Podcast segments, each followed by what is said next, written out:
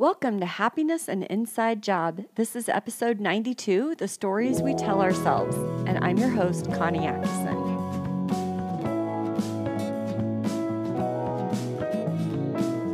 Happiness and Inside Job is the go to resource for Christian parents wanting to effectively communicate with teenage and young adult children using powerful life coaching skills.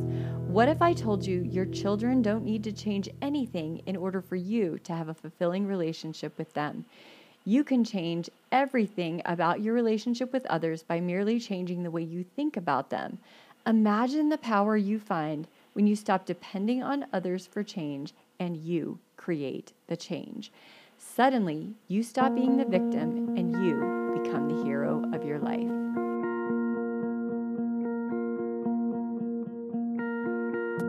I was on an escalator in City Creek when I realized one of the two businessmen I passed on my way down was my dear cousin. I quickly called him by name and added, Love you, to the end of my greeting. He responded by looking very confused. We are pretty close, so his reaction or lack of one truly surprised me and disappointed me. In the moment, I decided I had either embarrassed him or we just really aren't as close as I thought we were. It has been several years since that happened, but I was honestly kind of sad about it. Recently, I was talking to his brother in the su- subject of the degenerative eye disease in our family came up. Then it dawned on me my cousin is going blind. Not only is he rapidly losing his sight, but he doesn't want to talk about it openly, especially at work. So let's replay that day on the escalator with this new lens of understanding. He's at lunch with a colleague, some woman about his age, and not to brag, but pretty cute, and not his wife, greets him by name and says, Love you, at the end. He cannot see me. It's completely out of context and he doesn't recognize my voice. Now he's left to explain this strange greeting to his colleague who has no idea he's losing his sight. Wow, isn't it interesting to look at the difference between the story I made up in my head and the actual truth? The stories have so little resemblance. And we all do this. Our brains don't like gaps in our understanding. And so, what we don't know for a fact, our brain fills in with a story that it creates all on its own. And it may even feel like the honest truth. About six months after my 50th birthday, I ran into a dear friend at Nordstrom Rack. We had a heart to heart discussion surrounded by athletic wear.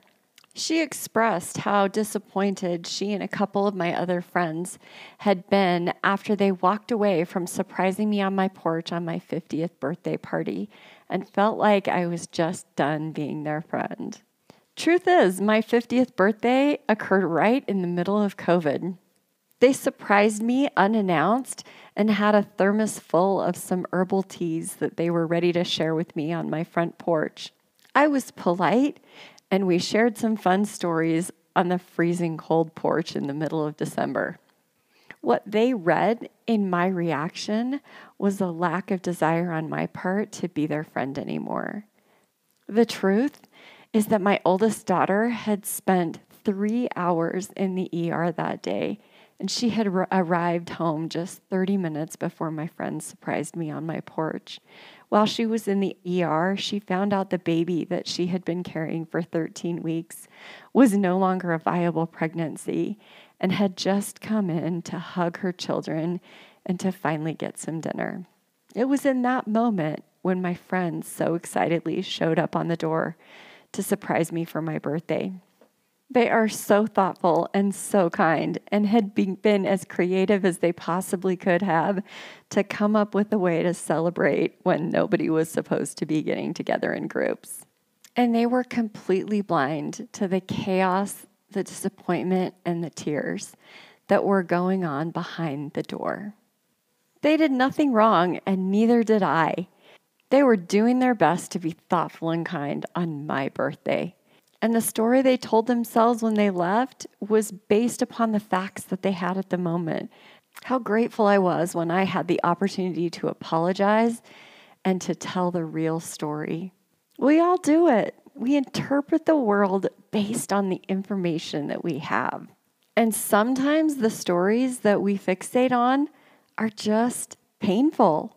They hurt and they just make us miserable. The truth is, we don't always get to know the real story, but we always have a choice over the story we choose to believe. My husband has recently spent about 80 hours and so much frustration trying to buy a car. I listened to him on the phone calling every dealer from Logan to St. George trying to find a specific car that he really wanted. My husband is funny and charismatic, and he always gives people the benefit of the doubt. Well, almost always. On this particular day, the story he was telling himself is that all salespeople are crooks and they're taking advantage of the market and trying to financially rip him off and swindle him out of his money. I finally made David put the phone down, take a deep breath, and recompose himself.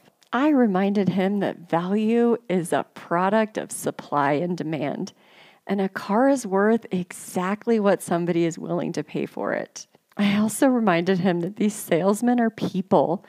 They have families and children, and they're trying to provide for their families the same way he's trying to provide for his.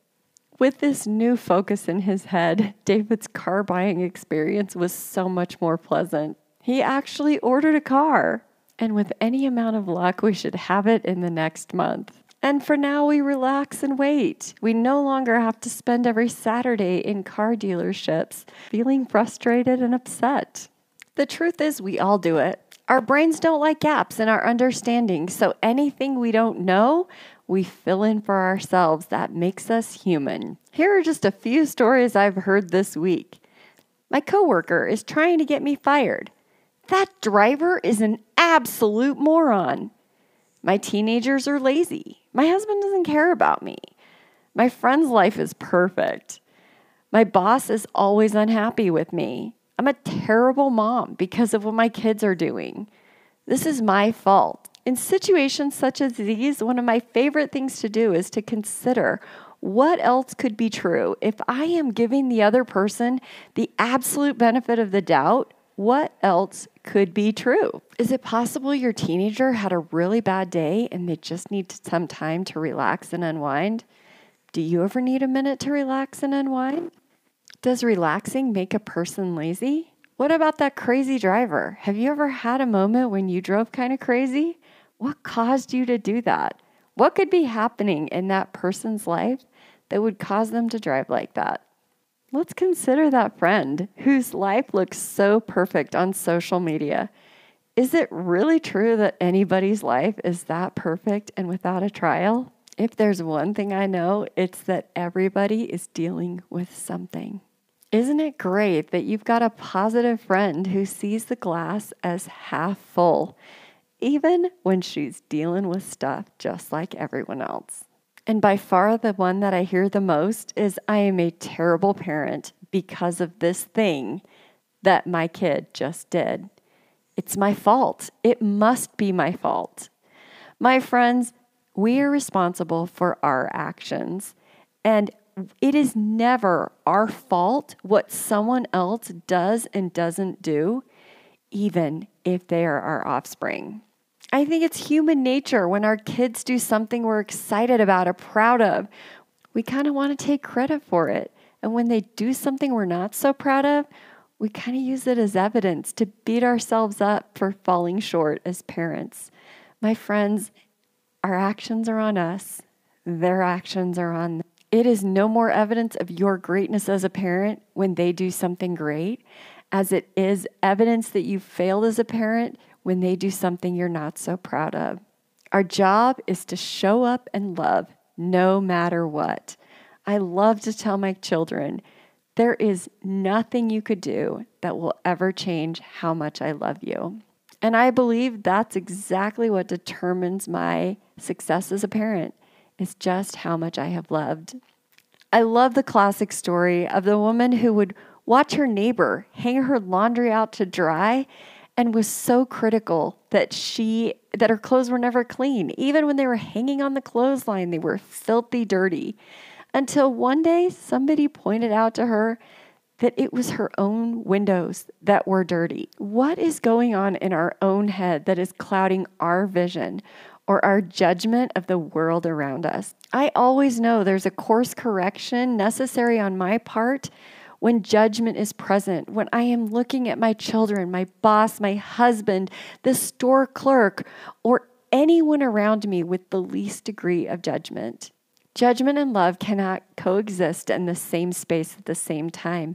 If I have the slightest amount of judgment towards another person, I have the opportunity to clean my own lenses, my own windows to the world, and to choose the lens of love and finding ways that I can love more, that I can make love an action verb in my life is always on me. And there's always a way I can find to love more. My friends, when you're ready to drop the judgment in your life and clean the lenses through which you view the world, and to really examine the stories in your head and clean them up so you just feel happier. Please go to my website, www.happiness-insidejob.com, and hit schedule now. I'll talk to you soon.